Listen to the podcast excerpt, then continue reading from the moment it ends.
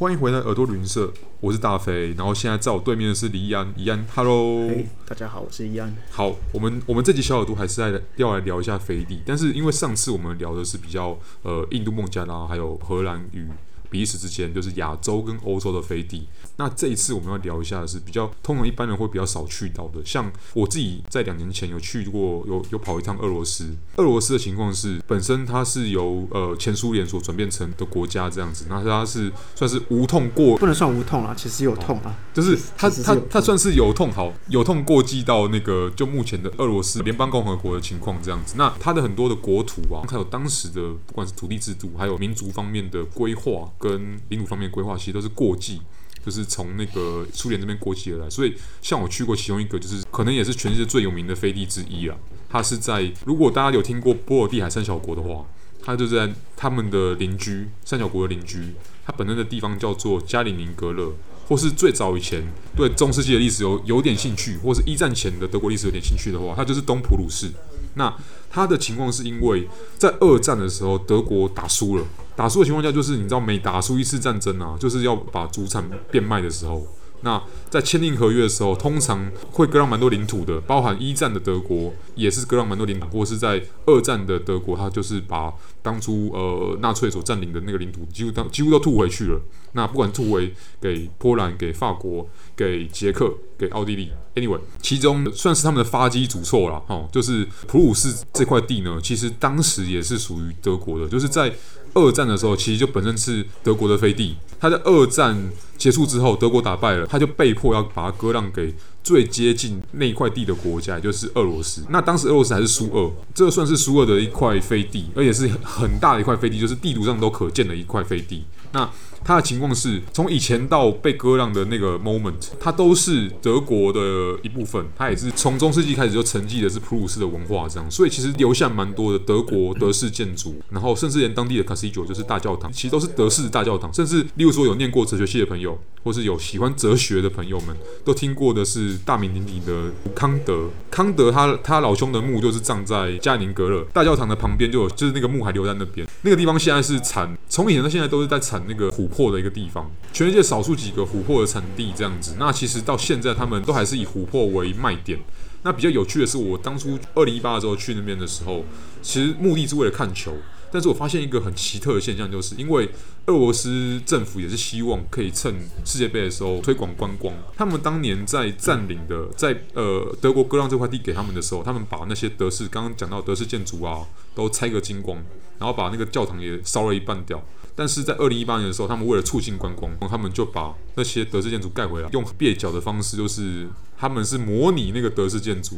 但那个整个构图是在一整排那个就是还是苏联式的那种公寓式大楼跟建筑的背后去盖那种假的德式建筑，所以其实那画面其实蛮好笑的。那这是我在加里宁格勒的情况了。现在当地其实已经也没有也没有什么德国人了。说真的，当地其实都全部是俄罗斯人。但其实我不管是在进场看球的时候，还有就是平常在就在街头用英文尝试跟其他人聊天。懂英文的其实呃有蛮多路人们啊，就是我有攀谈到的路人们，都其实或多或少都有跟我们聊天，就是诶看到我是东方脸孔这样子，很好奇，就是说诶你诶你怎么会来这边？因为其实即使是那边有办比赛，但其实当时从大老远从莫斯科或其他城市到那个地方去看球还是少数，因为它是一个。它是一块相对比较难到的飞地，这样子。当时我就蛮好奇的，就是都会问他们一个问题，就是说：诶，你们是俄罗斯人吗？还是你们其实是这边土生土长的居民？那我问到土生土长的居民们，他们很多其实甚至连名字都还是有点德国的，就德国名字的那种感觉。但他们现在都是讲俄文，他们可能是第二代或第三代了，已经没有再也没有就是以前可以讲德文的那个环境，然后也没有那种就是家庭氛围。但他们其实或多或少都会提到说，他们其实他们家族是世世代代就是在这块地方，在这个城市里面去生活，但是并没有继续把那个德国的文化给延续下去。这样子，这是我就是当时在这个。个前苏联，然后现在是俄罗斯的飞地，这加里宁格勒看到的部分呢、呃，其实包含苏联，就是刚有提到的苏联，其实蛮多的领土的呃规划，因为它有很多加盟共和国嘛。那其实在中亚那边，我们都我们都知道有像乌兹别克、吉尔吉斯、塔吉克，还有还有土库曼等等的国家。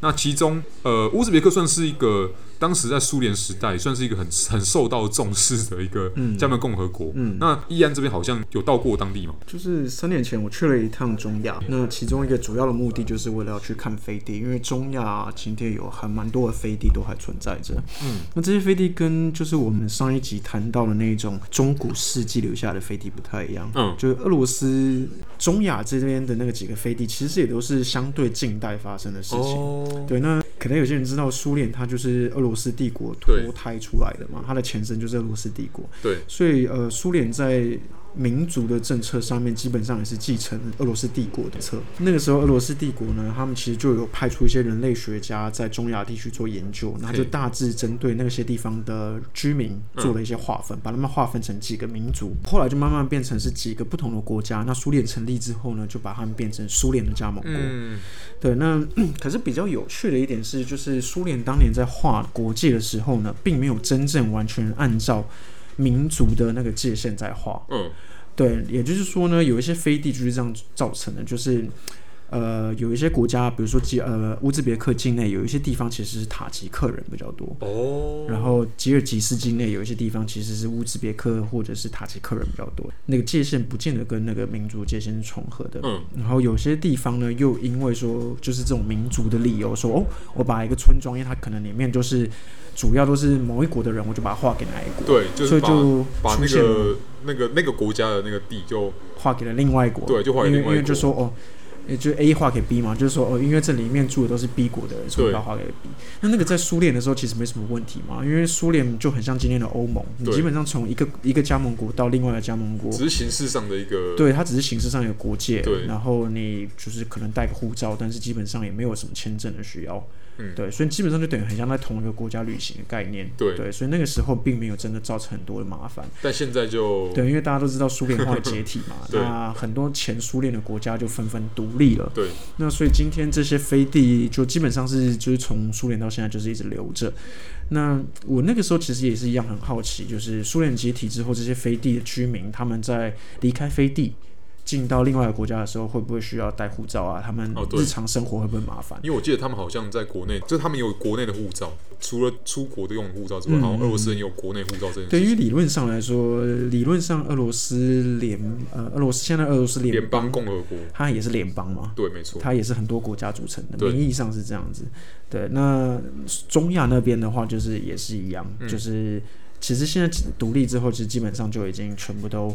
呃，是不同的国家的，嗯，对，所以我那时候就是想要去看到底他们就是这些飞地到底还有没有界限。但是有趣的是，就是我去了之后才发现，我其实这些飞地的界限在日常生活中其实是你是看不太到的，你只能在地图上面看到。哦，对，对，所以呃，我那个时候去的时候有跟当地人稍微聊了一下，他们说，其实这些界限只有在比如说两个国家的民族发生冲突的时候，或者是有的时候会有一些水源的争议，哦，对，因为那。边比较干燥嘛，所以水是一个很重要的资产。所以有的时候就是有一些村庄，它刚好占据了一些比较重要的一个，或有一些飞地，它刚好就在河川的上游。对。那它的河川上游，它就可以掌握水源哦，所以有所以有的时候就是上游跟下游的村庄会有一些就是你知道纠纷，要抢水对，驻吴这样子。对，所以就是在纠纷的时候，那个国界就会突然又呈现出来，就是你会看到边境检查在那边维持秩序。OK，然后有的时候你比如说你坐车出入那个飞地的时候，你可以看到